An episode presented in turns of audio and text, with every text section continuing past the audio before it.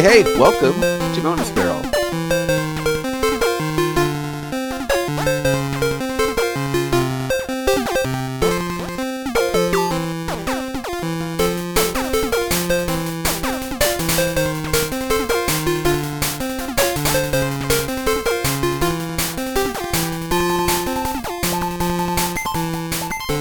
I am Rob, and with me is Left.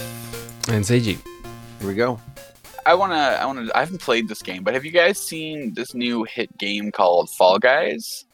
Uh, I've seen it. Uh, It's like- Jordan plays yeah. it. Oh, does she? other Okay. people. Yeah. It's like um, It's Takeshi's. Castle, the video game. It looks super neat. Yeah? Yeah, because it's just like It's Mario. Party games, right? In uh, Well, Battle like, Royale. in a way, because like you you've seen like Takeshi Castle, right? Where No, it's just like how that is. Well, yeah, I'm sure you have. It's the English version was like Elite or MXC. Oh, yeah, I Most have seen that. extreme. Yeah, yeah, yeah, yeah. I used It- to play drinking games of that. Yeah, I figured you've seen that. Um, Kenny fun. Blankenship. Yeah, and like it's basically the video game version of that, right? Where like there you they even have the exact same obstacles that that show had, where like there's all the doors set up and like there's fake doors you have to like just barrel through, and it's just like a mad dash to the finish, and it, Oh, it- it's, it's oh, it's huh. like it's it's exactly like that the concept of that show in a video game, and it's really thought neat. it It's really neat. base, but it's actually an obstacle course kind of thing. Like Yeah. racing. Oh, Yeah. that sounds way more interesting. This is what I get for not looking things up and just judging on the surface. Another lesson for people not to do. Don't don't just judge on the surface of things. I mean, I haven't watched a whole lot about it. I've seen like a few things, and it just uh, it's a cool little game. It's was it sixty players start kind of thing, and then each each race mini course obstacle game thing. Is it just Um, uh eliminate PC right now? I pro- probably it came on PS4 or Switch, I'd probably consider it. It it. says it's on PS4. Oh, cool. Uh, Switch upgrade rumors. There's been some more potentially decent, uh, decently sourced rumors of a Switch upgrade next year. What do you? Whether or not that's true is irrelevant. I mean, it's probably going to happen at some point. But what do you guys think uh, about it? Because I, I would love a Switch upgrade. I'm still using my original Switch. I, I would buy uh, a more powerful one. I just bought mine not long ago, so I'm good with them keeping this as the ultimate Switch for a long time. Wait, the, the 2DS is not. There's the, the, the Switch Lite's not the ultimate Switch. Well, it's It's I mean, like, Switch. but like it's not really. It still plays all the same. Yeah, games. but you maybe with a few exceptions because I can't use motion controls. But who wants to use fucking motion controls in the first place? you can't do the, the what's in the name with it. You can't. You can't. they should have called it like ha- like a 0.5 switch or something. Point five. 0.5 because it doesn't have both capabilities. Switch. I, I. I, I have no issue with the Switch Lite. I think it's fine. I just uh, I like your It's so description of the ultimate Switch. I just, I just really meant that that like the a mod, the modern Switch. You mean the latest? games. Yeah, yeah. Yeah. Um, because like I don't want them to come out with because it kind of it frustrated me. I remember when they came out with the the new 3DS XL, and there Mm. was like some games that would only run on it because it had the fucking analog button thing. I- It wasn't even. It had that- more RAM and stuff. Uh, yeah, and I don't I don't want that for the Switch. I don't want them to start putting out games for the Switch. It's like, oh, Yeah. you need the new Switch 2.0 to play, you know, these four awesome games. Like, fuck you if, if you do that. I'd be that would be the wrong way to do it for sure. I, I'm with you. Every game should be playable on the the greatest Switch, just the you know the uh, the light and the regular Switch, um, and the new new one. But I'm okay with the new one being better, and if the, there's a graphic upgrade or it runs Fine better or yeah. there's more space, blah blah blah. I'm cool with all that. Just you should be able to play all the games on that platform. So they Yeah. they For sure. they done fucked up on the uh, 3ds XL. Although I like new 3ds. a Uh. I liked it too. I just I wasn't gonna get it because I. because it, I also it was all a very similar situation where I literally just got my 3ds XL and then they came out with like the Yeah. new 3ds XL like four or five months later, and it's like, And they usually it." do like sales and shit before a new one comes out, so people will clean up the older stock before the new stuff even comes out, anyways. So they're being tricky, tricky. tricky dicky. I don't know. Uh, I don't think. I think that it'll play, or rather, I don't. I don't. Usually they don't do that. So the, the 3ds XL was kind of a, an exception. It was only like Xenoblade and like a couple other games, anyways. I don't think it was that many games. There, there really wasn't a lot. There, like my complaints are and and SNES valid here. for some reason. Right, right. Like I can I can buy Earthbound. I played Earthbound when we did it for the episode on my 3DS, and it only works for the new 3DS for some reason. Uh, I guess I guess the Super Nintendo needed extra RAM that the uh, 3DS didn't need.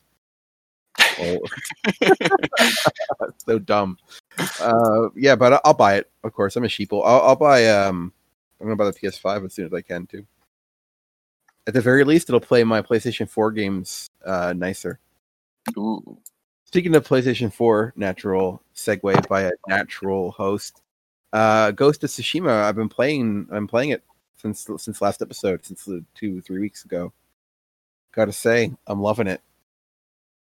Great game, beautiful. It's fun. It's addictive. Um, I recommend it. I would no damage it. It's great. What is the most similar game it reminds you of? Horizon Zero Dawn, Mm, okay. but with a better, or no, not better story. It's a different story. I like Horizon more still. Uh, you know, it's an open world game. Um, you but you're playing as a as a it's in ancient Japan. I think it's in what twelve or thirteen hundreds. I guess the Mongols, the Mongolians are invading. You gotta you gotta help your uncle. You gotta retake back. You gotta retake Tsushima. And uh, there's also like little like there's a lot like the, the game is so full like the game is always rewarding you for doing stuff like for exploring. I hate when games are open world and shit and you you barely find anything. But this one there's like you could find a bunch of different types of vanity gear, like you know, change the way your swords look, or your or your or new gear for your new like cosmetic stuff, and then also things that improve your gameplay, like giving you more health by finding hot springs or praying at fox shrines, and and you get like different charms and stuff. And and just helping out random people will, will help you progress to reward your legend, which gets you more stuff. It's like it's always rewarding you for doing things, and I really appreciate that because I love exploring games, but I, I, I hate when I find this really cool spot and I'm like, man, this looks like something special's here, and there's nothing there, and it pisses me off so much when I'm playing games. to do that to me. Uh, so yeah, I like that. And, you know, also grappling hooks are a lot of fun, and uh, I just unlocked the grappling hooks. Well, not just a few days ago, and it's it's a lot of fun. I like swinging on shit. Uh, yeah, it's fun. It's cool. It's uh, I- and I don't even like I don't even like uh modern like history. I like prehistory uh, but I'm still really getting into the game regardless. And and artistically, man, oh, it's beautiful. Especially like when they have the like li- like uh the cinema box cut scenes and stuff where it looks kind of like an older samurai movie. Oh, it's so nice. I love it. I guess to compare it to something you've played, it's probably more closer to Breath of the Wild, except of course that you can't just go to the last castle and kill the the boss right away. So it's not true open world then. Uh, by P1's definition, no. By my definite, by the game, the definition that gamers have for open world, I would say it is open world. Yeah, but the story is still a story, so you have to follow it in order to uh, to understand it. Yep. So I'm looking at the Metacritic score and it has an 83. Just it's pretty good, right? Yeah, yeah, I think it's good. But like I've I've only ever heard like good things about this game. Like what justifies like a low 80s in your opinion? I don't know. That's a, that's actually really interesting. I wonder why it is so low. I I, I like should read some of the. I don't, usually don't read reviews as much nowadays, uh, but uh, I should look into it because I don't. There's nothing.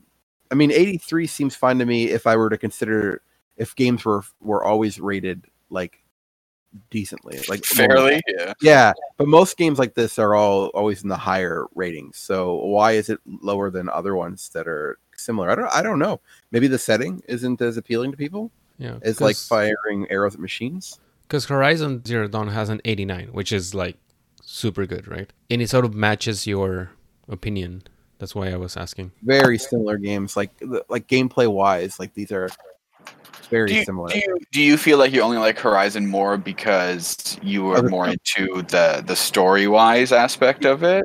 Absolutely, Okay, the story, uh, the story and setting in Horizon, which is which is purely subjective to case by Of case course, basis, yeah. right? So, and I, I feel like um yeah because you know horizon's more it's more grand because of course you have all the ruined cities and you have giant robot dinosaurs and stuff. That's it's, it's for someone like me that's hard for me to not like that more. Uh but if you like older samurai stuff or or history and shit then i would imagine you'd like this one more. Uh they play similar. I actually think that I actually find that uh, Ghost of Tsushi- Tsushima plays a bit better than Horizon, although maybe you get more options in Horizon. I don't know. I find the games are very similar. Like these types of games, like Horizon, even even um, the Uncharted games and, and Last of Us, despite being a little more linear, uh, especially the Uncharted games, the gameplay of these games, the quote PlayStation Four uh, first party type of games, uh, they all play very similar. The, the there's a template for open world games. Yeah, you're like, you're oh, you're oh. right about you're really right about that. Yeah. And I and I'm okay with that. Like when I pick up one of these games, it's kind of funny. Within like minutes, you know exactly what you're doing because the control scheme is so similar to. It's kind of like when you play uh, a game like uh, Black Ops and other shooters. You kind of know what you're doing right away because they all use the same core just to to build their game. Um, I don't know. I think they focused more on, in terms of um, Ghost of Tsushima, more on representing the time period and having story and uh, aesthetics. I think it's very, very beautiful game. Uh, I think that to me that's felt like what the focus was, and not on you know flipping the the genre on its head. But I don't know. I, out of all the open world games I've played, I've never felt more rewarded for exploring than I have in Ghost of Tsushima. So that that part's very nice for me. 'Cause I like exploring games. I like finding things. I like I like my exploration to matter too. And most and, you know you know you could say well the exploring is what matters. You don't need to find anything. It's it's the adventure. But i'm playing a video game and i would would like to find headbands that i'll never equip or or sword prints that i don't necessarily want to use.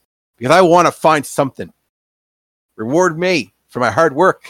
That's what i want. Anyways good game. So how far into the game are you? uh, a little over halfway i think. Okay.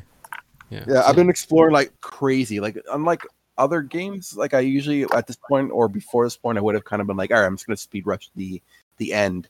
But the but the size of the game is massive. It's a huge game, and I just finished uh like kind of going through everything I of interest in the bottom part of the map, and now I'm just kind of moving through the next two areas. But the game has three acts, and I'm on Act Two, so it's kind of as long as you want it to be because there's a lot of extra shit you can do but the like the little character storylines are all very interesting like the people you're helping and stuff it's is a, it's a lot of fun and yeah and usually it leads to cool stuff like a new bow or badass looking armor that kind of thing good game So I skimmed through the uh, some of the reviews of the games, and they seem to be pretty consistent as to why. cool what is it um, No, I won't tell you because I think Okay. it will spoil you. But all right when i'm done tell me what what it is when i finish the game yeah, you you you'll probably tell me. But yeah, we'll, we'll see. Yeah. all right cool i'll be interested to hear what that is you're right i don't want it to notice it because then it will bother me uh so yeah i'll finish it form my own opinion and then and then i'll hear i'll be curious to know what people didn't like about it maybe, maybe i'll agree but it won't be enough to have bothered me it's it's i'm pretty lenient 83 is excellent, right? yeah, it- Yeah. i consider that a very good score too but people will look at an 83 for a first party game like Uh, that's not very good. Why isn't it 93? it's my voice for um, playstation only players Should have been 103. uh, that's all i had before the topic what about you guys Uh, I saw that Sony's putting more of their exclusive games to PC here soon. So Oh, really? Hopefully, yeah. So Ghost of Tsushima might eventually see a PC Oh. release much sooner than Horizon did, which just got released to PC like two weeks ago or something like that. oh i didn't even know they were, they were doing that. that does that mean bloodborne will be on pc as well Th- oh, that's a really fun. I know my friend JP would love that. Yeah, that would be really cool. I would love to see Bloodborne on PC. Um, especially now be- that like Horizon just like went to PC and like everyone's gone crazy about it. So it makes sense if Sony wants to make more money. Put games that people are really want to play. Like everybody, everybody's wanking for the Souls games, and and Bloodborne is basically one of them. right, yeah, And some people, like my partner, claim it's the best of all of them. So it's really good. I really like Bloodborne myself. If it wasn't so long, I I would play it sooner. But uh, yeah, I, I think I own it somewhere. That's good. Uh, I, I'd like to play it. Kind of. I don't know, man. Those games are brutal though. I mean, like, Uh, it's not the difficulty that bothers me. I can handle that. It's just because Yeah. it's so fucking long. Like it's like a fifty-hour game. Of, of But, like, like, but like, how long is Ghost of Tsushima? also like, too long. But I'm playing. But I don't. but, I, but I chose to play that one, so it's on me. Uh, when people are trying to make me play a game, and it's really long, then it's it's a turn off for me because I don't even know if I'm gonna like it. But I feel obligated to play it if I start it. so it's it's harder for me to. Uh, Man, I I quit so many friggin' games now. Like I like I get like I can't play any open world game. Like I, I like I love looking at Ghost of Tsushima, but like Mm. I, I'll never play it. Like because I know that I'll play it for an hour and then I'll get bored and I'll I'll I'll, I'll put it down. So I don't like them traditionally either, but I, I always find that when I play one, I generally I generally do enjoy it. So I don't know why I think I don't. I just I continually want to get into these games, but I I and I try and then I fail and I've given up. You didn't even play Spider Man. Nope. Oh, Spider Man's so good.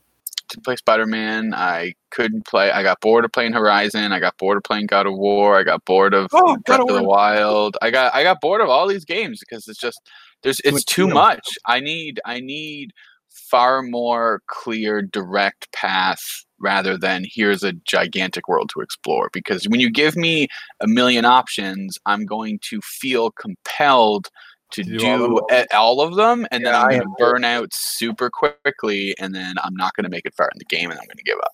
That's, That's how that's uh, my mo when i play open world games that's usually the same MO for me. I'll I will play and do everything I can for the first half, and then I'll burn out, but still want to finish it. So usually I'll still finish the game by going through the rest of it. Um, hasn't happened to me yet in Tsushima though, so fingers crossed. Like continue to enjoy it. But uh, yeah, I get I get what you're saying. Like whenever I hear new open world games come out, I'm like, ah, I don't know if I don't want to play that. And, but then if it has a really cool looking fucking theme or something, like, all right, I, I do want to play that. And also sometimes it helps that everyone else is playing and talking about it. I'm like, fuck, that does sound fun. and like i'm not saying that like i think open world games are bad i think they're super appealing um it's just it's just not my thing that's, Well, you only that's all i've one. realized When you when you list those games out though, you only mentioned one open world game. well those are all open world No, just Breath of the Wild is the only open world game. well because you can fight the boss right at the beginning That's the truest open world game. I think I think it was our our old friend friend of the show and occasional host P1 who said that it's the only true open world game. So I'm with him. uh, I noticed Seiji that you're playing with the mirror board here a little bit. When we got something, you got something you want to say? Yeah, I remember something that that was video game related. Uh, Nice. Since the last episode, there was this um Netflix series called High Score. Yep. Uh, I don't know if you guys have heard about this. I have have. not It's a six episode video game history kind of show. hmm So each episode focuses on a particular, uh, you could say either a game or a genre or an era, like a, a time period of gaming. And it's interesting because it's not really meant to people that really love video game history. Because as I was watching it, I was like, well, that's not completely like either either true or in the right order or they're missing this detail or this other detail. But what I like about this is that they actually have a lot of uh, celebrities, you, you you might say. They have very interesting interviews, like the guy that made Space Invaders. His name is escaping me right now.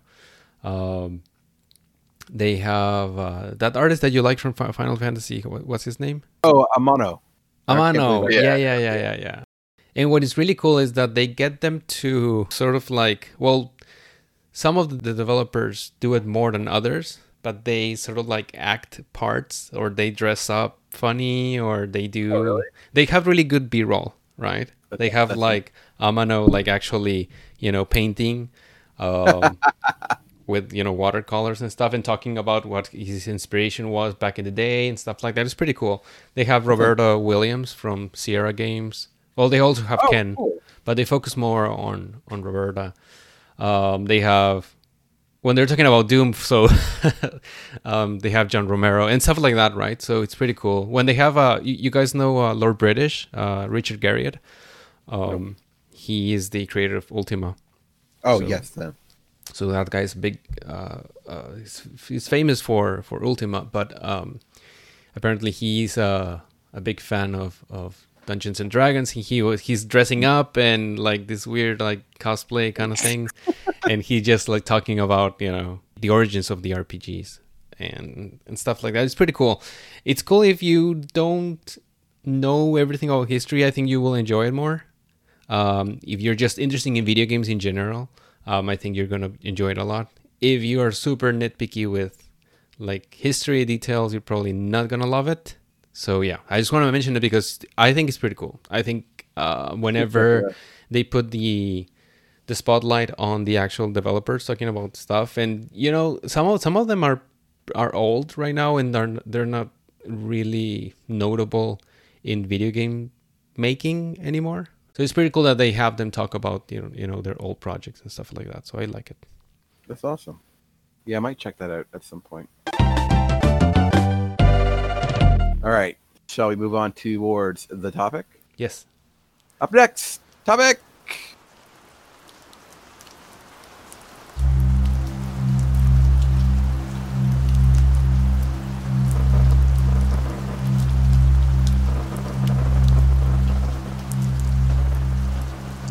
It was a dark and stormy night. Storms lashed the rugged terrain of Donkey Kong Island, home of the famous video game ape and his family and friends. Near Donkey Kong's treehouse, a small monkey named Diddy cowered in fear of the savage lightning which periodically illuminated the lush, dark jungle that covered most of the island. Donkey Kong had assigned Diddy to guard duty on the awful night, and he was not happy about his fate. Donkey Kong's earlier pep talk kept creeping back into Diddy's mind. Okay, little buddy. Donkey had said in his patronizing voice. It's part of your hero training, you've got to stand guard tonight over my bananas. I'll relieve you at midnight, so try and stay awake until then. Buddy? Yeah, right. Now he was alone. Alone unless you counted the unknown threats which lurked behind every tree that he glimpsed during the lightning flashes. The Kremlings wrote there, this much was certain. They coveted Kong's banana stockpile, the largest on the island and probably in the whole world. A treasure in potassium and vitamin A. The perfect food. Ah, delicious bananas! The thought of DK's golden hoard almost made Diddy forget his uncomfortable situation, but a rustling in the undergrowth and the sound of several snapping twigs brought him out of his reverie. Diddy challenged the sounds in the darkened, dripping foliage. There was no answer but the flashing of claws and teeth, followed by a fleeting vision of many reptilian eyes and cracked thunder. Diddy somersaulted into the fray with his signature cartwheel attack, but he was quickly overcome by the weight of many scaly assailants. The enormous bulk of Clump the Kremling landed on top of Diddy, knocking him senseless. His last memory was of a hissing voice. It's the small one. Seal him inside this barrel and toss it in the bushes. Donkey Kong's bananas are ours. The barrel lid closed on Diddy, blotting out even the fleeting light of the storm. Seconds later, the barrel flew into the air, courtesy of Clump's army boot assisted punt, and landed roughly the jungle foliage. Diddy Kong knew.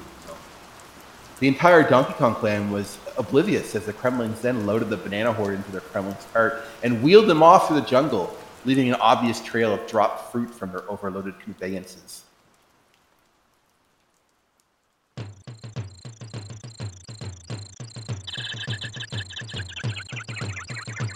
The next morning, Donkey Kong was awakened by a frantic shouting of his name.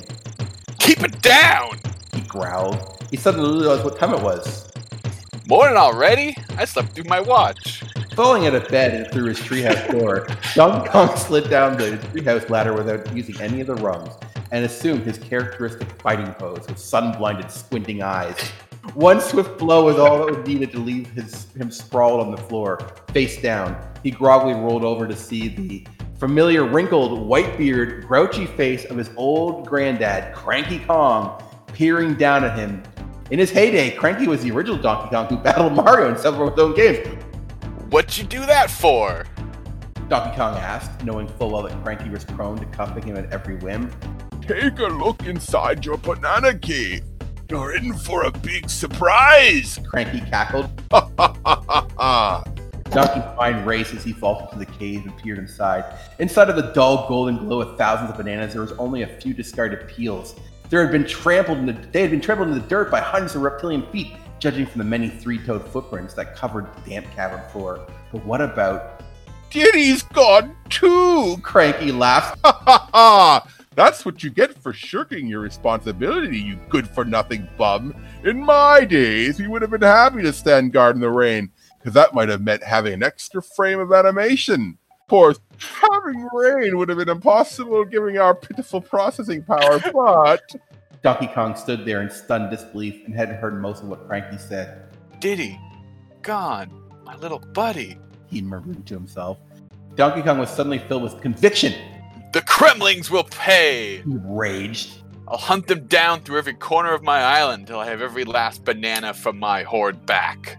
Find your little buddy and retrieve a bunch of bananas. Cranky snorted. What kind of game idea is that? Where's the screaming damsel in distress? Diddy's obsession with being like me has gone too far. he may be long away from being a true video game hero, but he had the guts, the reflexes, the heart. If you ask me, neither of you are ready for prime time. Cranky interrupted. You'll never be as popular a character as I was. Why, in my heyday, kids lined up to play my games. The quarters were stacked on the machine as they waited for their turn. If you go on this ridiculous venture, you'd be lucky to sell 10 copies. Donkey Kong fumed. He usually let Cranky's rambling go off his back, but this time was different.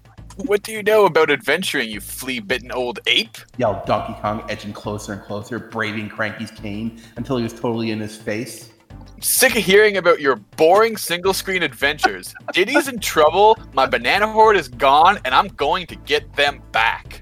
Donkey Kong stormed off in search of his missing buddy, following the trail of bananas the Kremlings have dropped. Well, it's not exactly rescuing a princess, but it'll do in a pinch. Cranky snorted as DK disappeared into lush jungle. After a moment's hesitation, Cranky followed him. The lad may just need my help. He mumbled to himself. Kids today, they just don't have any respect for their elders. And then he says, breaking the fifth wall, You're only reading this because you're bored.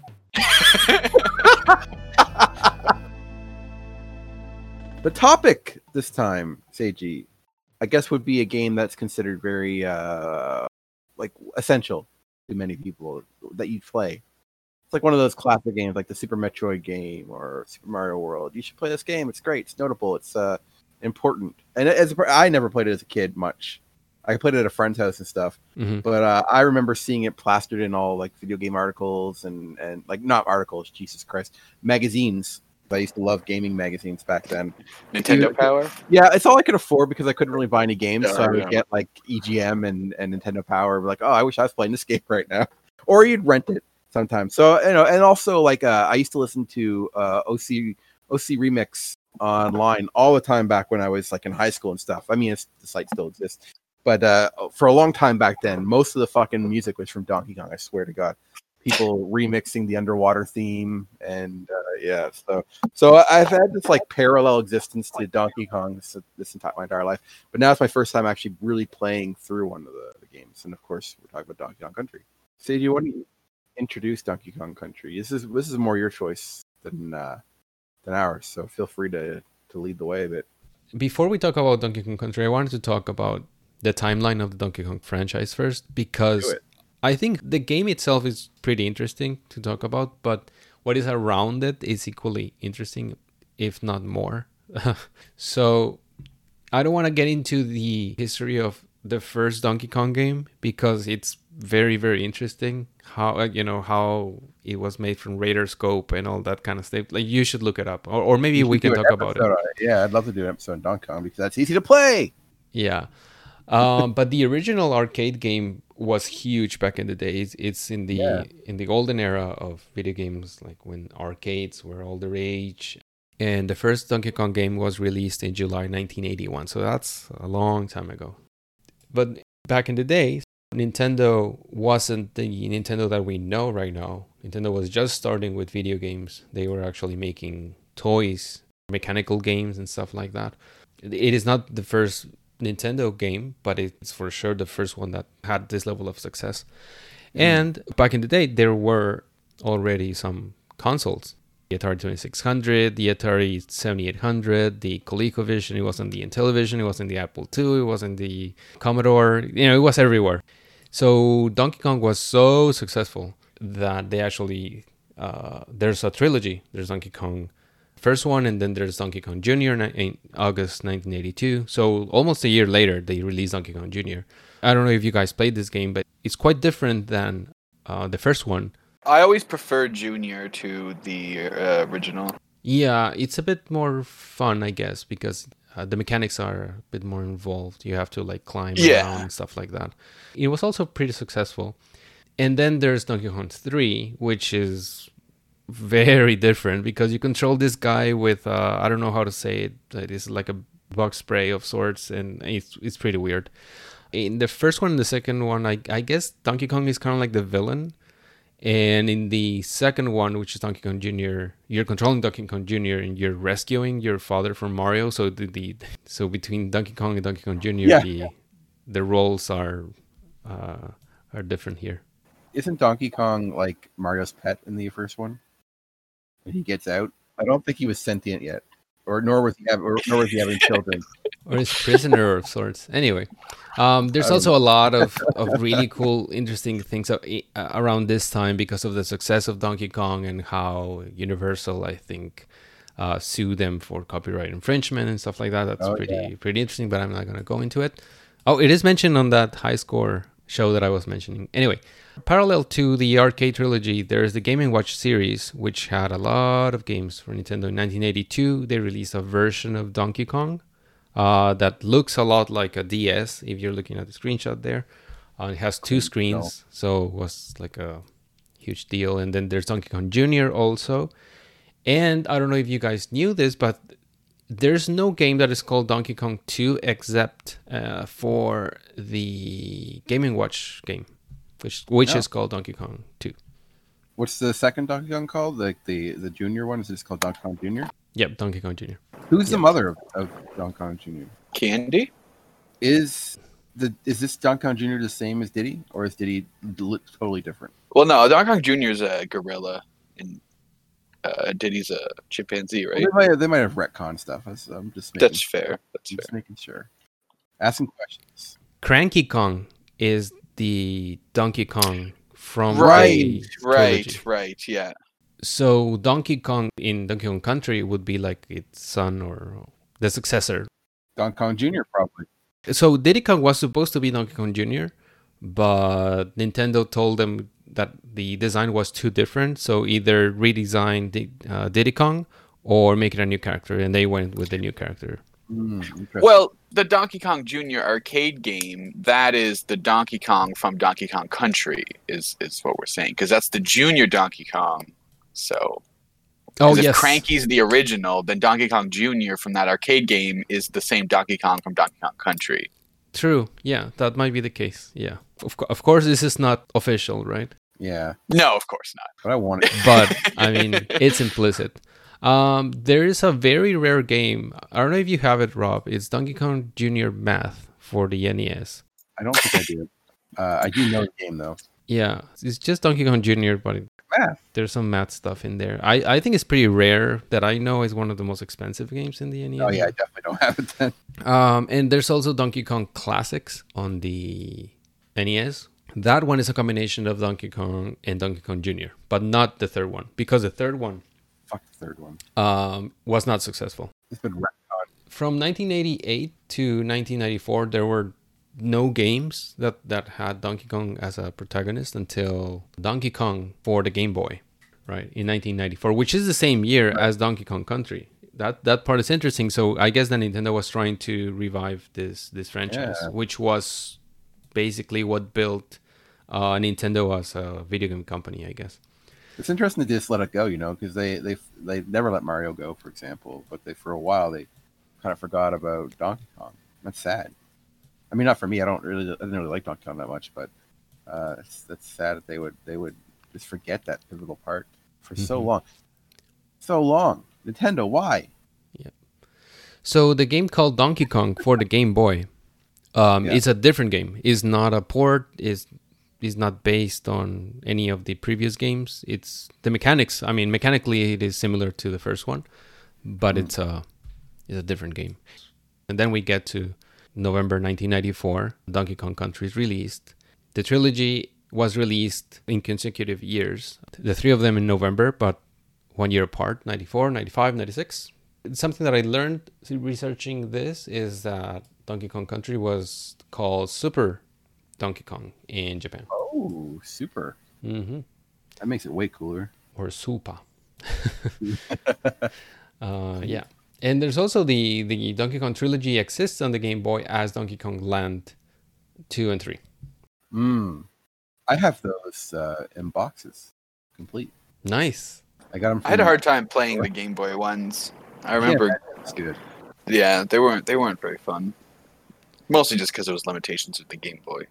They did a pretty good job making it look like uh, the Super Nintendo version, though, despite the clear limitations. Yeah, yeah, I'll give them that for sure. Yeah, they don't look as bad, but they play pretty badly. That I remember. um, and just I, I don't want to go into the rest of the franchise, but I'll just mention that immediately after the release of Donkey Kong Country 3 in 1996, the next year on November, we got Diddy Kong Racing. So if you see like for every holiday season from 94 to 97, we got a Donkey Kong Country related game developed by Rare. So that's pretty huge. And there's a one year gap between Diddy Kong Racing and Donkey Kong uh, 64. And that's where I, I'll end my timeline. Diddy Kong Racing went first introduced Conker, right? No, uh, not Conker. Uh, um, wait, am I thinking Conker? Uh, no, Lucky, Super Lucky Tales. Wasn't that? No, my brain's misfiring. yeah, Yeah, you're correct. It's Conker. We yeah. did it. Yeah, it is Conker. He fucking left, maybe. Yeah. I guess. No, he wasn't introduced in that, was yeah, I'm pretty sure he was. I think I his don't- first appearance was in Diddy Kong. What are you talking about? Didn't we play a game for him that was before Diddy Kong? The I'm pretty sure it wasn't. Was it? I think it No, was I'm pretty sure he was. afterwards. Yeah, check. Look it. Look it up. Uh, Conker's Pocket Tales, right? 99. Oh yeah. Yeah, shut up, Left. I know the most about Conker, a game I've never played before. I'm a big Conker fan. That's bad. I like the Mighty Poo. That's something from Conker, right? Yeah. Yeah, it is. It is. Yeah. I know Conker real well. Real well. More than you, you fake fan. Weird. I thought he was in something before that. I'm gonna gatekeep you. Yeah, I guess so. Like Conker. I'm not allowed to ever play a Conker game ever. I forgot to mention that there were other Donkey Kong games for the Game & Watch. There was Donkey Kong Circus and Donkey Kong Hockey. oh, Hockey. I assume it's just a hockey game that was skinned with Donkey Kong on it. Mm-hmm. Yeah. 'Cause I can't imagine they combine the elements of both games. You're like climbing up all the, the rafters and stuff, firing off pucks, puckus at uh, at uh, whatever the enemies of Donkey Kong, Mario's. S- Some of these Game & Watch are so interesting looking, like the shapes of the actual device. That hockey one looks really interesting. I Yeah. definitely recommend people Google that. That is a weird looking console, for lack of better words. Yeah. Nintendo loves trying weird shit out. Yeah.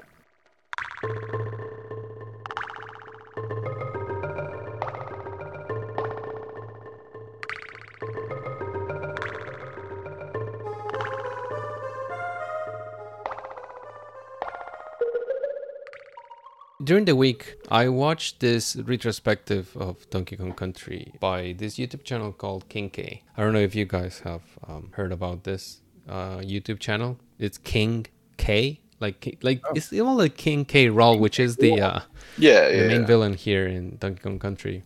And it was interesting to me because he was saying that he doesn't really like platforming games because he's very into immersion. And what makes him immerse into a game is really the environments, like the world building, the story, the characters, and all these kinds of things. And platformers, he his opinion was that most of them are built very overtly as obstacle courses, right? So platforms are like floating, and and really the whole purpose of, of a platform is just to getting from point A to point B, and the theme is very secondary to the game itself. So he can't get into platformers the same way he can get into other games where story and environment is first.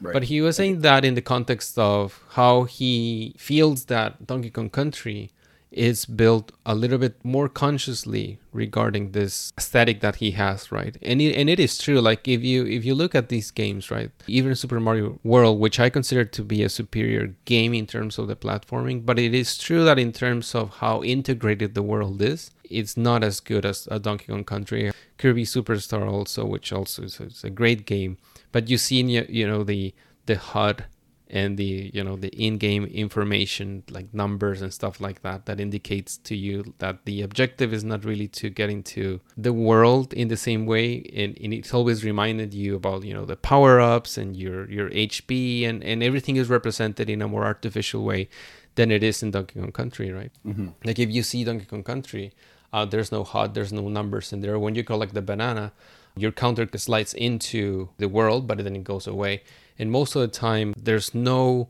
platforms per se right Right. It- it's a ground with a slope and if, if there's a platform it's, it's justified in the sense that it might be some sort of a mound or something like that right Yeah, I prefer that too. I'm I'm with that opinion of preference. and it's very interesting like i never thought about that as an innovation because back in the day it was all about the graphics right Yes, hundred the 3d models and look how advanced it is and all this and all that Last processing, man. But you know, but looking back at it, like when I'm playing Donkey Kong Country specifically, I feel that yes, it is a little bit outdated and, and all that. But you know, compared to Donkey Kong Country 2, which is the superior game in the trilogy, in my opinion, it's also pretty limited. There's like five environments in total. Um, the game doesn't have that much variety. But after watching that video, that understanding his points, it really made me appreciate, you know, that back in in this time specifically, this way of designing worlds was Mm. novel. Yeah, you're right. How did you guys experience Donkey Kong Country back in the day when it was first released, or what were your thoughts when you first saw it and stuff like that? I have this memory. Uh, I would have been in grade three or four. And I remember walking to a friend's place. I can still see it go. I don't remember the friend's name, but I can visualize where he lived and, and what kind of what the apartment looked like. And I remember going upstairs and he had a bunch of games, and that was the one that I played and and slash watched him play. We also played Power Rangers, uh, which was really exciting. But yeah, I remember uh, Donkey Kong and and thinking that it looked really cool. I don't remember much else about it. I remember it was the water stage, and I don't think I did very well in it. but uh, outside of that experience, I don't think I played it until, geez, it might have been a little bit after high school, maybe on some ROMs. But even then, I never really would ever get too too far. I would try to play it, and then I'd be like, ah, it's okay, and then I would would stop. And then we also tried to play it back when we were bothering to make YouTube videos, and I played it with a faulty controller, and uh, that also soured the uh, experience. But my third time, I guess you could say, my third official time trying to play was uh, much better. I actually enjoyed it quite a bit more uh, this time around. Remember you left? Um, it's actually like kind of a Donkey Kong Country is is kind of like a, game that really stands out in my memory because it was the first real video game that I had a lot of hype for. Because my dad got really excited about it. Because now my, my dad was really like interested in, in like technology and wanted to see like cooler graphics. Not that he's a very technical person by any means, but he had a, a good interest in it. And he really liked um, when he saw like some stuff for Donkey Kong Country, he got really into it, and he ended up getting me like those old like VHSs. Remember, you have like the Aladdin VHS. I- yeah, yeah, Donkey Yeah. Yeah, I had he he got me the Donkey Kong Country one, and him and I would would watch it a lot, and like for like the the couple months like leading up to it, because we were like almost following the development of the game, and it so came cool. out in in November, and and I was gonna get it for Christmas was the the plan, right? As that was gonna be my Christmas present that year, and I was like super excited. Then my dad tried to like pull like a funny joke, and then he was like, "Yeah, it's sold out everywhere. I can't get it."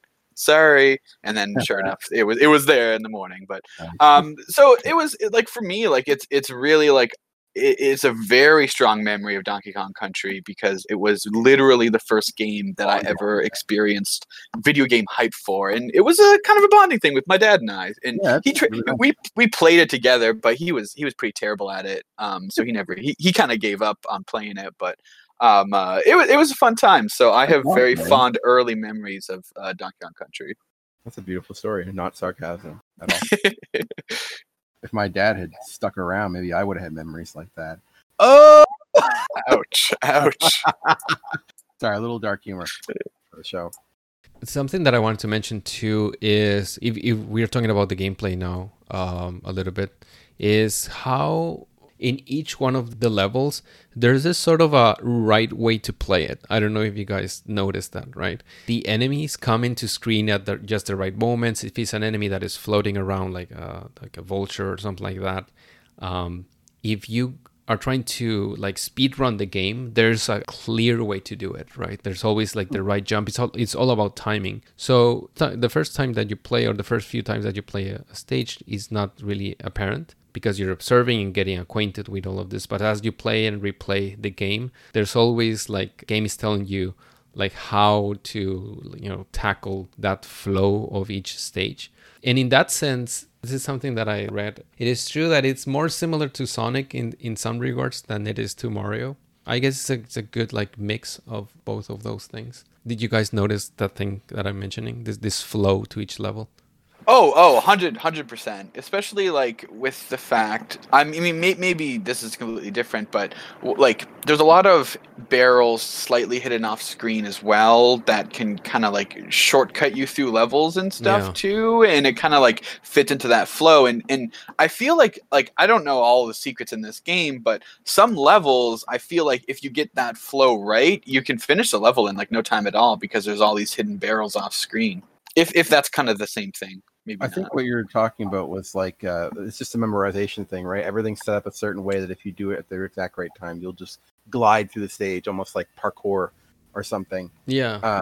I, I didn't notice it while playing it in this in that respect uh, as obvious until you pointed it out. But once you pointed it out, absolutely, there would be times where I would die, and then my next attempt, like most games, it just becomes easier. But yeah, it's become significantly easier if you memorize where and when to to perform the right action. Yeah, I agree with that. But also what Lev mentioned, I think it's it feels pretty embryonic in the first game about like bonus stages and what you do in the bonus stages and how you get to these to uh, to these parts. In the second game, it's a lot of fun to discover a lot of the hidden stuff in each stage. A lot of things that you can collect. You start seeing the beginnings of this collectathon kind of mentality that they use in the other games in Donkey Kong Country 64 and in Banjo Kazooie, you know, these kinds of games where there's like different kinds of like tokens and stuff like that you need to collect. In the first game, there's a system of there's an exclam- exclamation mark that you get uh, to the title of the stage if you get all the secrets. Did, did you guys notice that? Right, right. I, I, I, I had when I was a kid. I remember that. I did not do any completion when I played through it recently, but yes, I do recall that now that you mention it. Huh, that's cool. And one thing, one thing that that I kind of liked about this game that a lot of its contemporaries didn't have was, you know, the multiplayer aspect.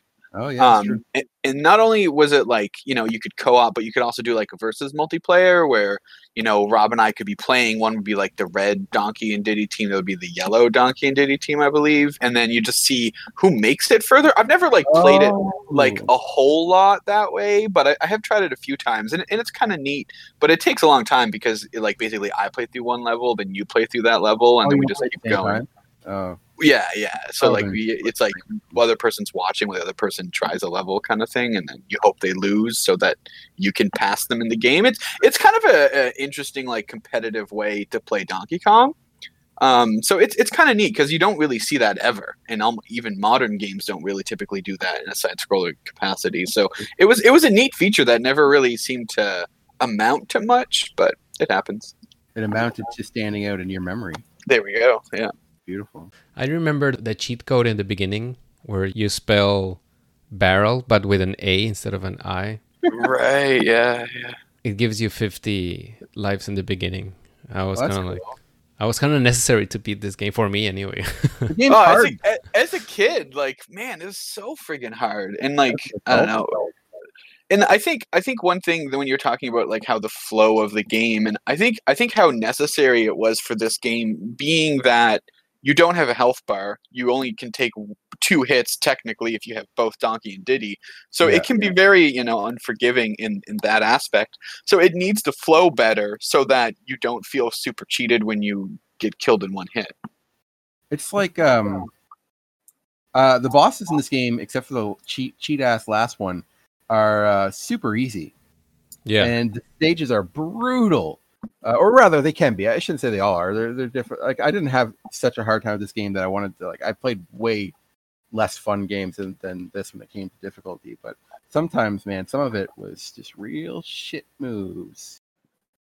Real They shit. love their their favorite tactic I found was to put a little claptrap dude right at the end of like Yeah, almost every fucking off. stage. So you think you're in there clear because you literally see the exit, and then Yeah. it just like and there's literally like something like in the foreground that's kind of blocking it at first, so you don't see it until it's too late. So you get a lot of cheap deaths right at the end of Oh, levels, which man. which Just. I'm not a huge fan of. Um, as some sort of warning or something being like, you know, if they could have at least announced the enemy better rather than literally just sneaking them in that you wouldn't see them. Never How like about, that. about it's like putting an enemy right before the flag in a Mario game, but one that could be.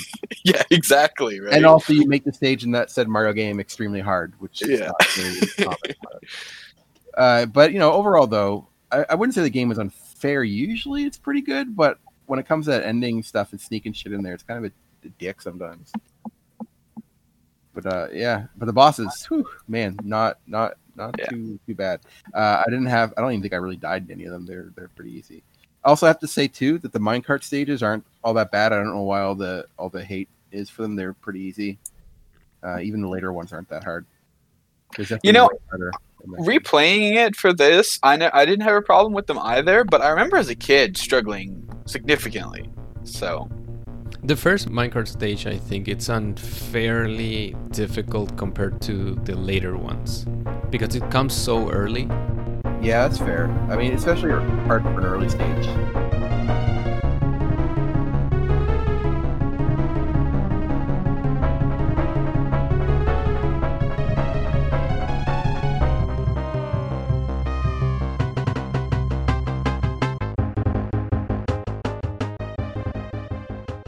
Let's talk a little bit about the the characters themselves Sure. because they're pretty different, and it's kind of brilliant the way they manage to to have this um, health system. Because as you said, uh, left, there's no health bar, but you have two characters, right? So when you have both of them, it's kind of like having what one hit point, right?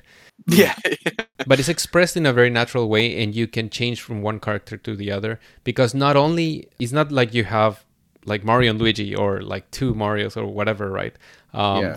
donkey and diddy are pretty different are very very different i always almost always wanted to have diddy because he's I like Diddy more too. he's faster he jumps a little bit higher the only real advantage to donkey is that because he's heavier some of the characters that diddy cannot uh, beat by jumping on them donkey can There's a few points in the game where not having Donkey sucks because of that reason. I think I'm thinking later in the game where there's some platforming that has a lot of those big guys, and if you're Diddy and you don't hit it right, you get bounced off, and it's really obnoxious. Yeah, in the chimp caverns, I think we'll we'll talk about the the world too. There's this difference that to me was a huge advantage when I uh, when I was playing it on the original Super Nintendo, but now with save states, I don't really care about it anymore. Which is is that uh, Donkey Kong has this move where you you press down and the attack button. ground pound kind of thing. Yeah, it slaps the, the ground, right? And if you slap on platforms that are composed of two trees, if you hit it just in the middle, you get 10 banana bunch, which is very useful to get extra lives. Oh, neat. Apart from the differences, where they are similar is that both did in Donkey Kong, they have like an attack.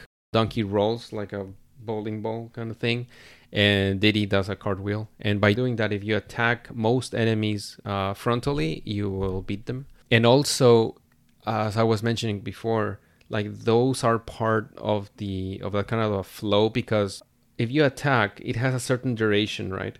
But if you attack and beat an enemy, that duration is extended, so you can keep rolling and rolling and rolling and rolling, like connecting attacks, and that also gives you a slight boost in speed, and you can get like longer jumps and stuff like that. Like you can get some sort of an inertia going on, which is really useful sometimes to get to certain parts of the stage.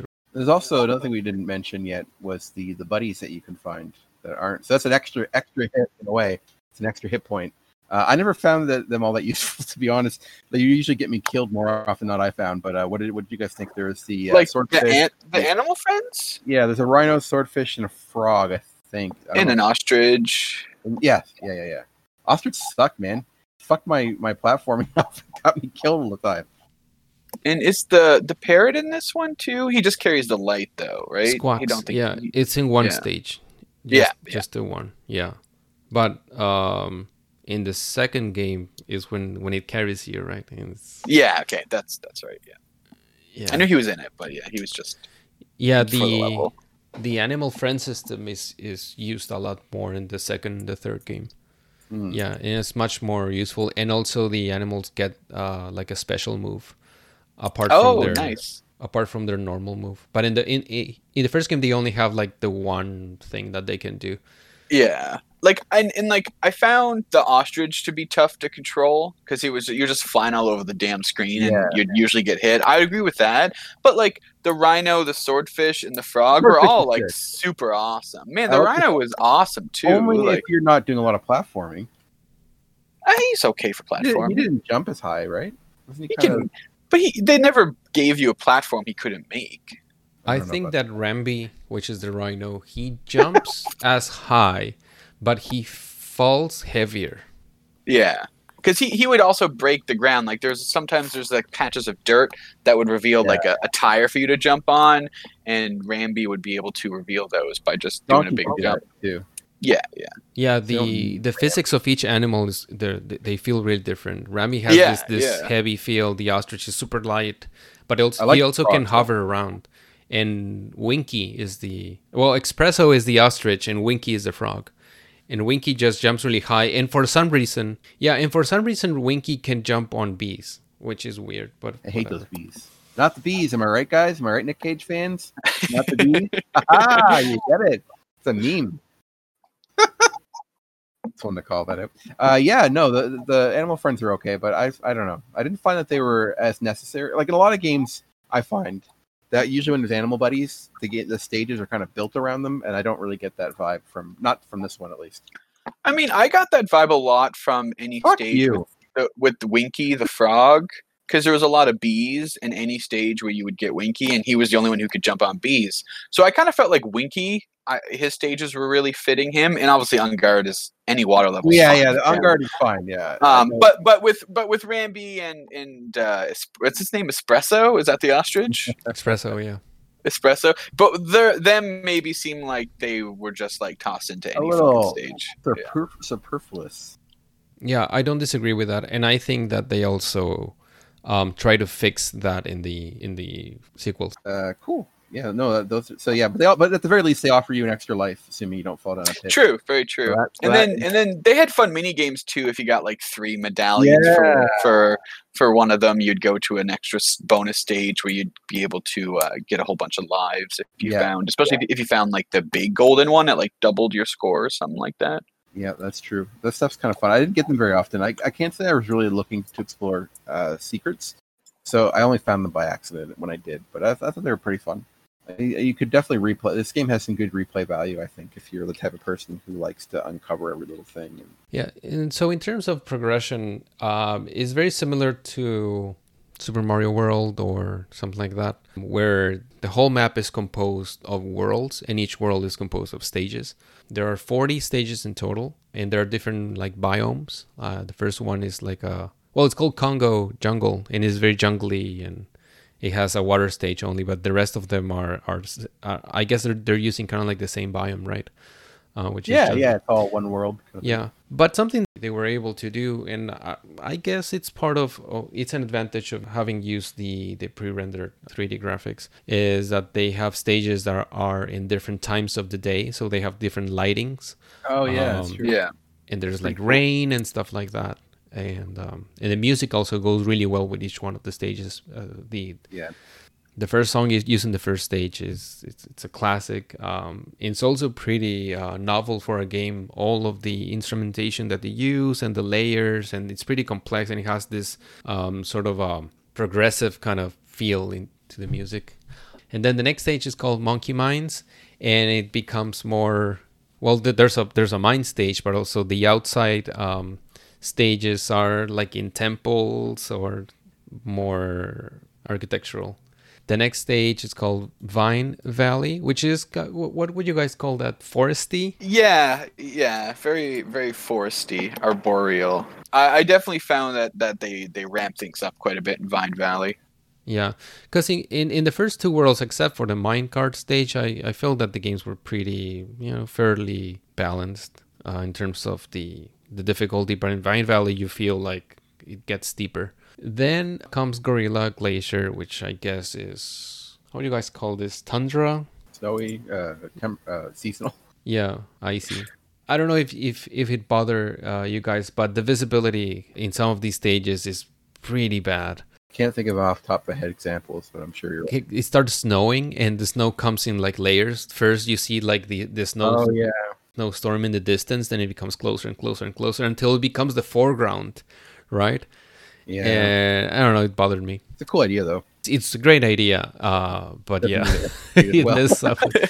It messes I liked it. the- I just hated gameplay. playing through it. Yeah, The next one is Kremkroc Industries Inc. industrial. It's industrial. Uh, the water stage, you I guess, in polluted water. I don't know. It's kind of weird. I th- I think it's kind of like the weaker. I don't know what, what you guys felt about this. I liked I liked the Kremkroc Industries. I felt like it kind of set the stage for just just to kind of show like the the Kremlings and what they're up to and things like that. So I, I kind of liked it personally, but it was tough. It was it, had some tough stuff in in those levels. most stages uses the same set of mechanics and and also environmental mechanics if you want to call it that but it, there are some special stages that only have that mechanic in them and one of the ones that it's kind of difficult is the one where the the lights are turned off and i think Yeah, it- the it's not as Oh, good. go. yeah. Yeah. That's what I was. yeah, thinking. yeah, yeah, yeah. Right, right. That that was uh, that was in more than one, right? It was in a couple in total. I thought. I think it may have been two stages. I feel like I remember twice. Maybe I'm wrong. Uh, but anyways, yeah, I know those. Sta- I remember those stages. That was they were a pain in the ass. yeah They they give you a lot of art. Like I won't say, even say artificial tension because the tension is there because you fuck up, you're gonna get killed uh, by invincible, crazy uh, creatures. Then the last world is called Chimp Caverns, which it it almost feels like a little bit of an afterthought. Now that I was playing it again, I I breezed through this one. Uh, didn't feel that it was that much difficult, but it it was interesting. It's it, everything happens in in like cave environments, and there's a lot of like um, those stages where you jump on a platform and is going around the stage, and you have to make this really Oh, uh, yeah. convoluted. This I was using a lot of of, of save, save states in one particular stage where you had to pick up a barrel and then kind of like hit one enemy to uncover the the other platform that you had to jump on and it was moving it was falling uh, So I have a question. What was your guys' rule with save states and rewinds when playing the game? If you had any in, internal rules? Yeah, um, I definitely was. I wasn't using save states. I was using the rewind time feature on the Switch. Um, and my rule was if I fell, if I died through falling, like into a pit, I would rewind time and, and, and just get back to it. But if I were to die by both Donkey and Diddy being eliminated by being hit by Kremlings, then I would I would just play naturally. That was my rule. in my case i beat this game several times uh, over the years so i felt really comfortable using uh, save states really liberally uh, because i just wanted to beat the game i just wanted to go through it and and, and remind me of all the stages and I used uh, save space states to uh, take out the chance of me losing or getting a game over. So basically, when I hit a checkpoint, I would make a save state, and when I died, I would reload that checkpoint. Every once in a while, I'm sure I used rewind because I felt pissed off at a cheap fall. Like I slipped. Like sometimes you, you have to be so precise that you just like land and then you tap the button and you fall off. And I'm like, fuck that. I'm not playing through that shit again. And so I would. I would uh, Well, that's that's the thing, and it's just like I'm always. It's just like you learn something in a game, and then sometimes you have to spend ten minutes getting back to that point to try use the knowledge that you just acquired. Yeah. Um, and that's why I love rewind features so much, where it's just like I have the knowledge now. Let me literally go back five seconds and apply that knowledge. So that's how I was doing it. I also used it. Uh, I made my own checkpoints in the very last fight in the game because that last fight sucked. By the way, when I beat the game the first time, I put the controller down. Like, cool, I got credits. I wasn't even really looking at them. I was like, yeah, I beat it. And then you find out, uh, spoiler alert, the fight's not over, and I died. And I was like, what the fuck? I was so mad. I don't. I don't know why you had such a hard time with King K. Rool. I did not have a hard time with The King first K. Rool I found fun is the cannonballs that were getting me. I hated those fucking cannonballs. took me it took me a while to memorize that. But if I had to keep playing through that first two part of the fight over and over, then waiting through the credits, that would have really soured my my playing. I think quite a bit because then I can't. Uh, the, yeah, yeah, it's too much pressure. Anyway, So after you beat uh, Chimp Caverns, uh, it opens up the last world which is not really a world, but it it appears as a world in the uh, in the map um, because there was no uh, ship on the water, and then it appears. So it feels pretty special when you beat Chim Cavern- Caverns and you see this new part of the map. You go in, but it's not really a world; it's just the the last boss stage, which is uh, the thing that you guys were mentioning. What do you guys think of the last? Well, left is easy. So, how about you, say What do you think of the last fight? Um, definitely in this game, the bosses are the weakest part, I guess. Oh, hell Um, yeah. And this is the kind of like the only one that I would consider a boss. The other ones is almost like a, I don't know, like a Mini boss. I would say, Yeah. yeah, because um, in, in, in those are definitions, right? Those are just like labels. But I'll I'll, I'll go a little bit into those. Like in the normal normal world uh, bosses, is usually you just have to hit like three or four or whatever amount of times The most is five, I think. If if if you do that, there's like a single pattern most there's no Yep. different stages to the boss's uh, form or anything like that or, or patterns um you just kind of like jumping around and it's kind of like the same background like a bunch of bananas in the back and it's just a giant head coming in it's it's pretty simple i'll say but the last uh boss it is it is like a proper boss with with different kinds of patterns and stuff like that I never actually liked it. I didn't enjoy it that much.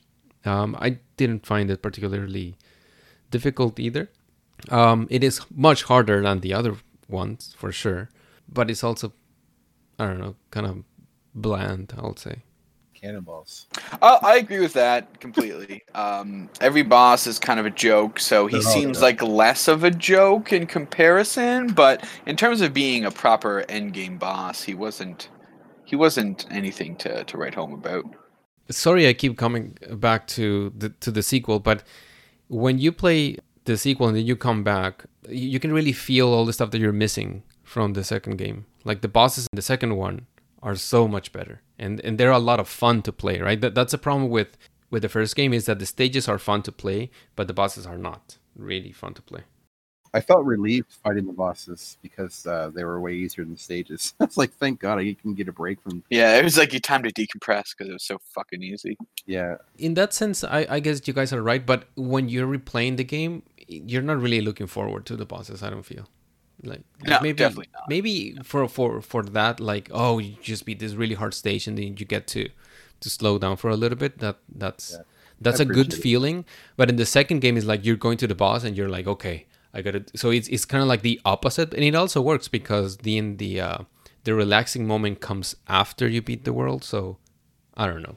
Uh, something that I wanted to mention is that I and I put a screenshot there where you see Gangplank Galleon. This is not really what you see in the first game. This is the the first world of the second game, and you see Oh, yeah. and you see the Donkey Kong Country island in the background there, and you're really starting the game Oh, cool. on on the ship. So that's a pretty uh, cool co- connection to yeah, it is. cool. like it flows really well from one game to the other.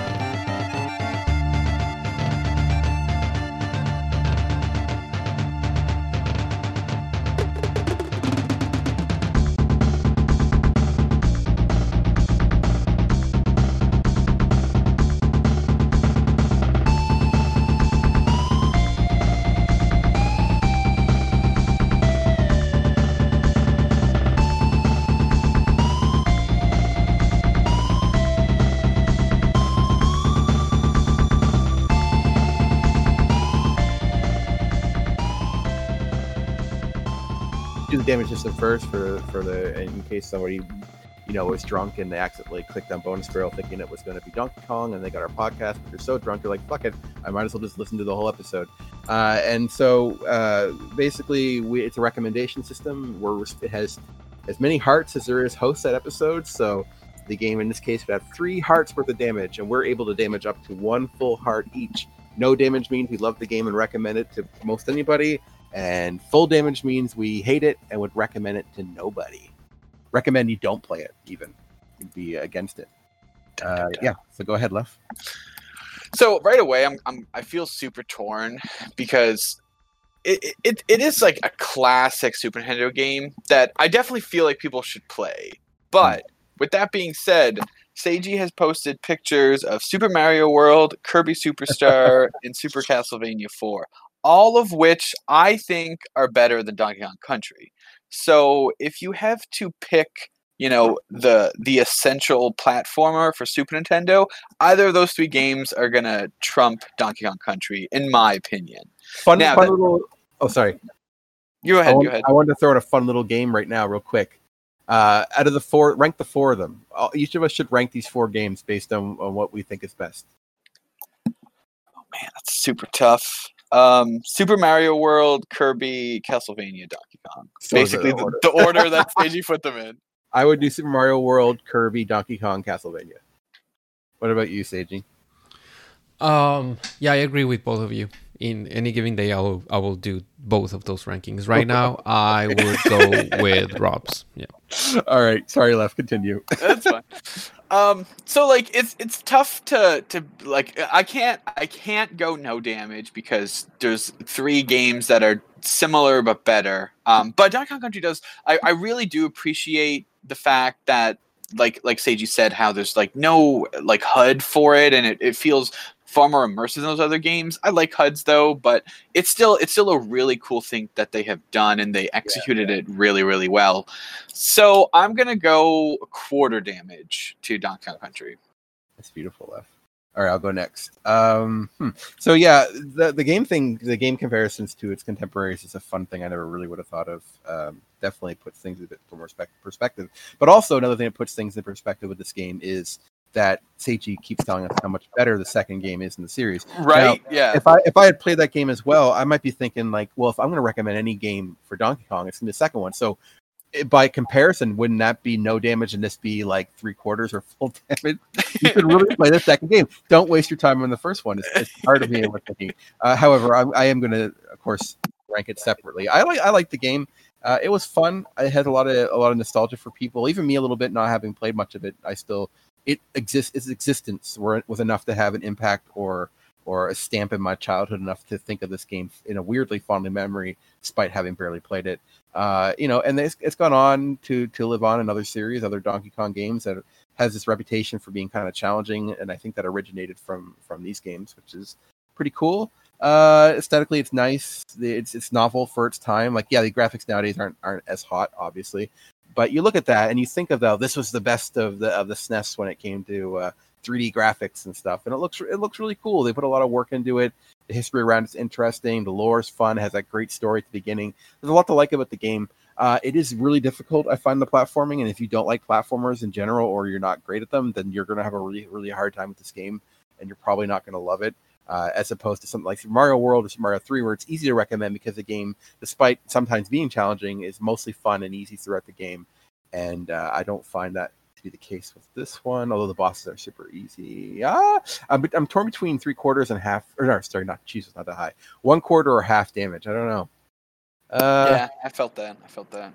uh, it's a good game, but then I think it's Kong Country 2 is better. So I know I would want to recommend that because of of of people's opinions on the series. And I, I I'm gonna go. Ah, people will be mad. I'm gonna go half damage. Yep. No, I don't know. It's Ah, good. Yeah, that's good. I'll, I'll stick with half damage. yeah, I agree with you guys. Uh, but I'll I'll but I'll say a few things. It might take me a while um, because Go for it.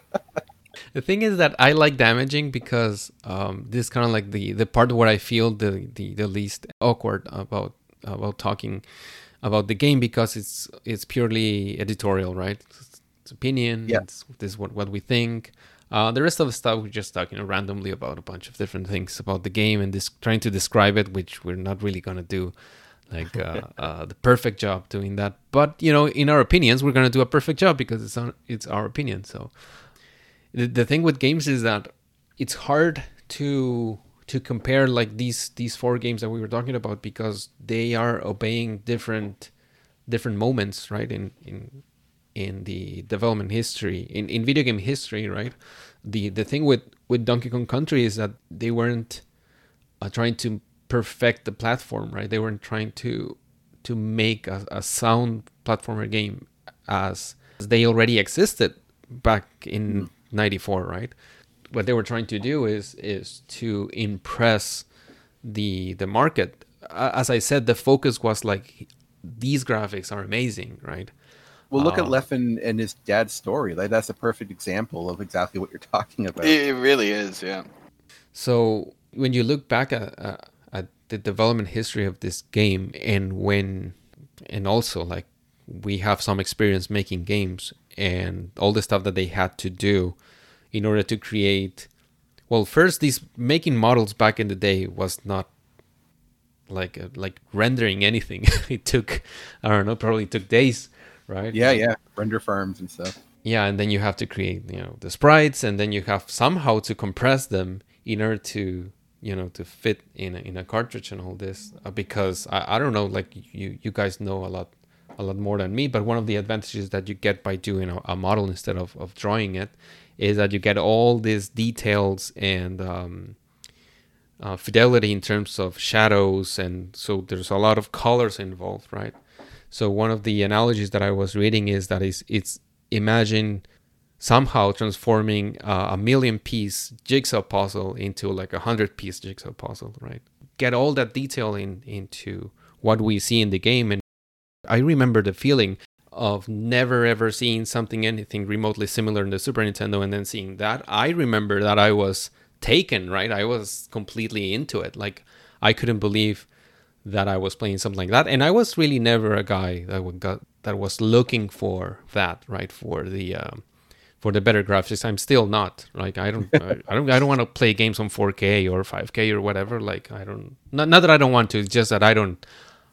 It's not something, something that I would pursue as a consumer, right? Yeah. Like, oh, this game looks amazing. I'm more interested in in the artistic quality, right? Right, not the resolution, um, which can go hand in hand, but not. I guess not to me. Um, anyway, I digress. Again, like I, I keep mentioning the second game, uh, because a lot of what the game is lacking as a game, I think, is fixed in the in the second one. But when I was reading just about this game, I was learning about the merits of just this game compared to other games in its time. And just for that reason, like if you are very interested in getting into the, the history, into the moment, into the mid 90s, and what's going on in the mid mid 90s, and you have Nintendo fighting against Sega, and both of them trying to one up them, to one up each other, and you see how Nintendo was trying to go into the same direction with the with the CD attachment that ultimately became the the the, the PlayStation. Now remember that by '94, the hmm. PlayStation was already out, right? Was it? I thought it was 95 for. Oh, maybe you're right. 94 95 but hmm. still right around this time people were already trying the market was already trying to move into 3d graphics so really it is most notable because of how nintendo bamboozled us right into believing that the super nintendo was still you know in the vanguard of technology right which is really just a trick it was just a magic trick it was an illusion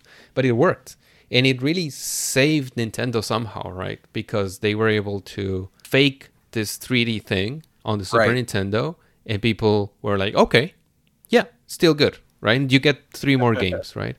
Yeah, um, yeah.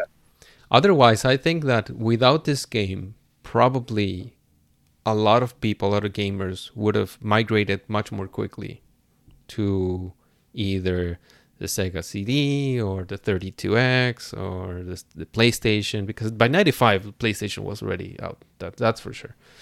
Yeah. Yes, definitely. So just for that reason I would say hey people play it right play it because you know understand the the moment. Now as a game I I I- know all of its flaws like I played it and I felt I, all of all of the time that I was playing to it and I I was telling Erica yeah I, I wish I was playing the second one. Um so I can't really say, oh yeah, no damage and, and all that. So I, I agree with both of your damages, but because of everything that I was learning and, and I became really nostalgic about this. And you, if you read any video game history book, a huge part of the video game console wars in the 90s, this is kind of like the last chapter of that of that war. It, it is Donkey Kong Country. Nobody's gonna Was mention was that Nintendo winning the war? Would you No. say? No.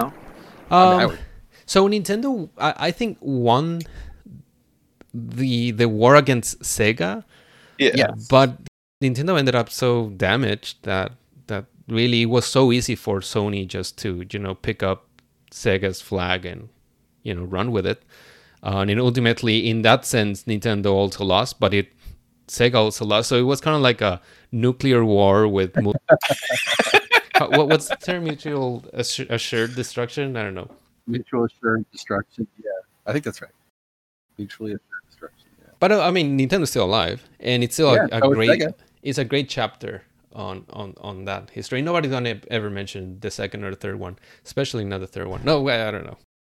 So yeah, I'll, I'll go with with quarter damage because I was between half and quarter. I can't go lower because it, nostalgia and all that, but because of all those reasons that I mentioned, I'll go with So that's quarter two out damage. of three hearts, right? Two, two out of three left. Uh, remaining, so it's two hearts out of Yeah. possible Three. three. Yeah. It's not too bad. Donkey Kong, not too bad. Definitely worth a try. Well, if you have Switch online, absolutely worth a try because it's For there sure. free. So now, should- now I I've only like played a little bit of Donkey Kong Country 2, and now I really want to play it though. Like I really, really want to try it. So I'm just waiting for that to come to the Switch. Yeah, so Yeah. i- if there's anything, if there's anything that you liked in Donkey Kong Country, in the second one is better, and then there's more. Yeah. See, and I also did. Was this? I know this is a long retro bonus barrel episode, but we did the episode on sequels that were better than the originals. Was Ah, Donkey Kong Country did. 2 part of that episode? If I was I don't part rem- of it, it should have been. Is what. yeah, Yeah. yeah. you're the topic. I'm pretty sure. yeah, for sure. Like I, I'll, I'll just say this: like in the second one, Donkey gets um, kidnapped, right? yes. Yeah. Yeah. So to me, that's a plus because I don't like playing with Donkey Kong. Diddy play or Dixie plays similar to Diddy, right? Except she can Well, she, like she fly. fly. Yeah. the the physics are similar, but she can, yeah, he, she has the helicopter hovering thing, yeah. That's where it's at. and that's open up. That opens up the the, the level design. like why Peach is the best in Mario 2. Floating. Anybody else disagree? You don't think Peach is the best in Mario 2? Uh, Come Peach is Peach has got it, man. Peach I'm, is I'm all. always the best in anything. Yeah. She is. It was if. Peach had the physics of Toad and also she could hover. So it's so Dixie's pretty OP. That's fun. Well, I know who I'll be playing the most of when I play my game, if I can help it. Uh, yeah, so I guess that's it for this episode. Um, what do you, what do you guys think, listeners out there? Do you, do you y'all like Donkey Kong? Would you would you recommend it to people? I can't wait to find out. Uh, so thank you for listening. This is Rob. Left. And Seiji. Bye.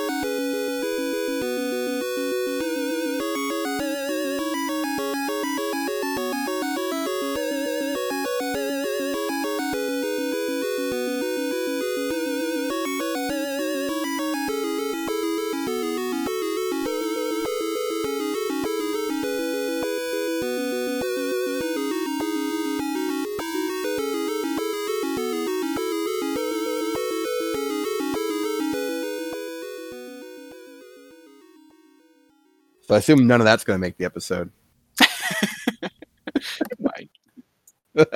Probably not.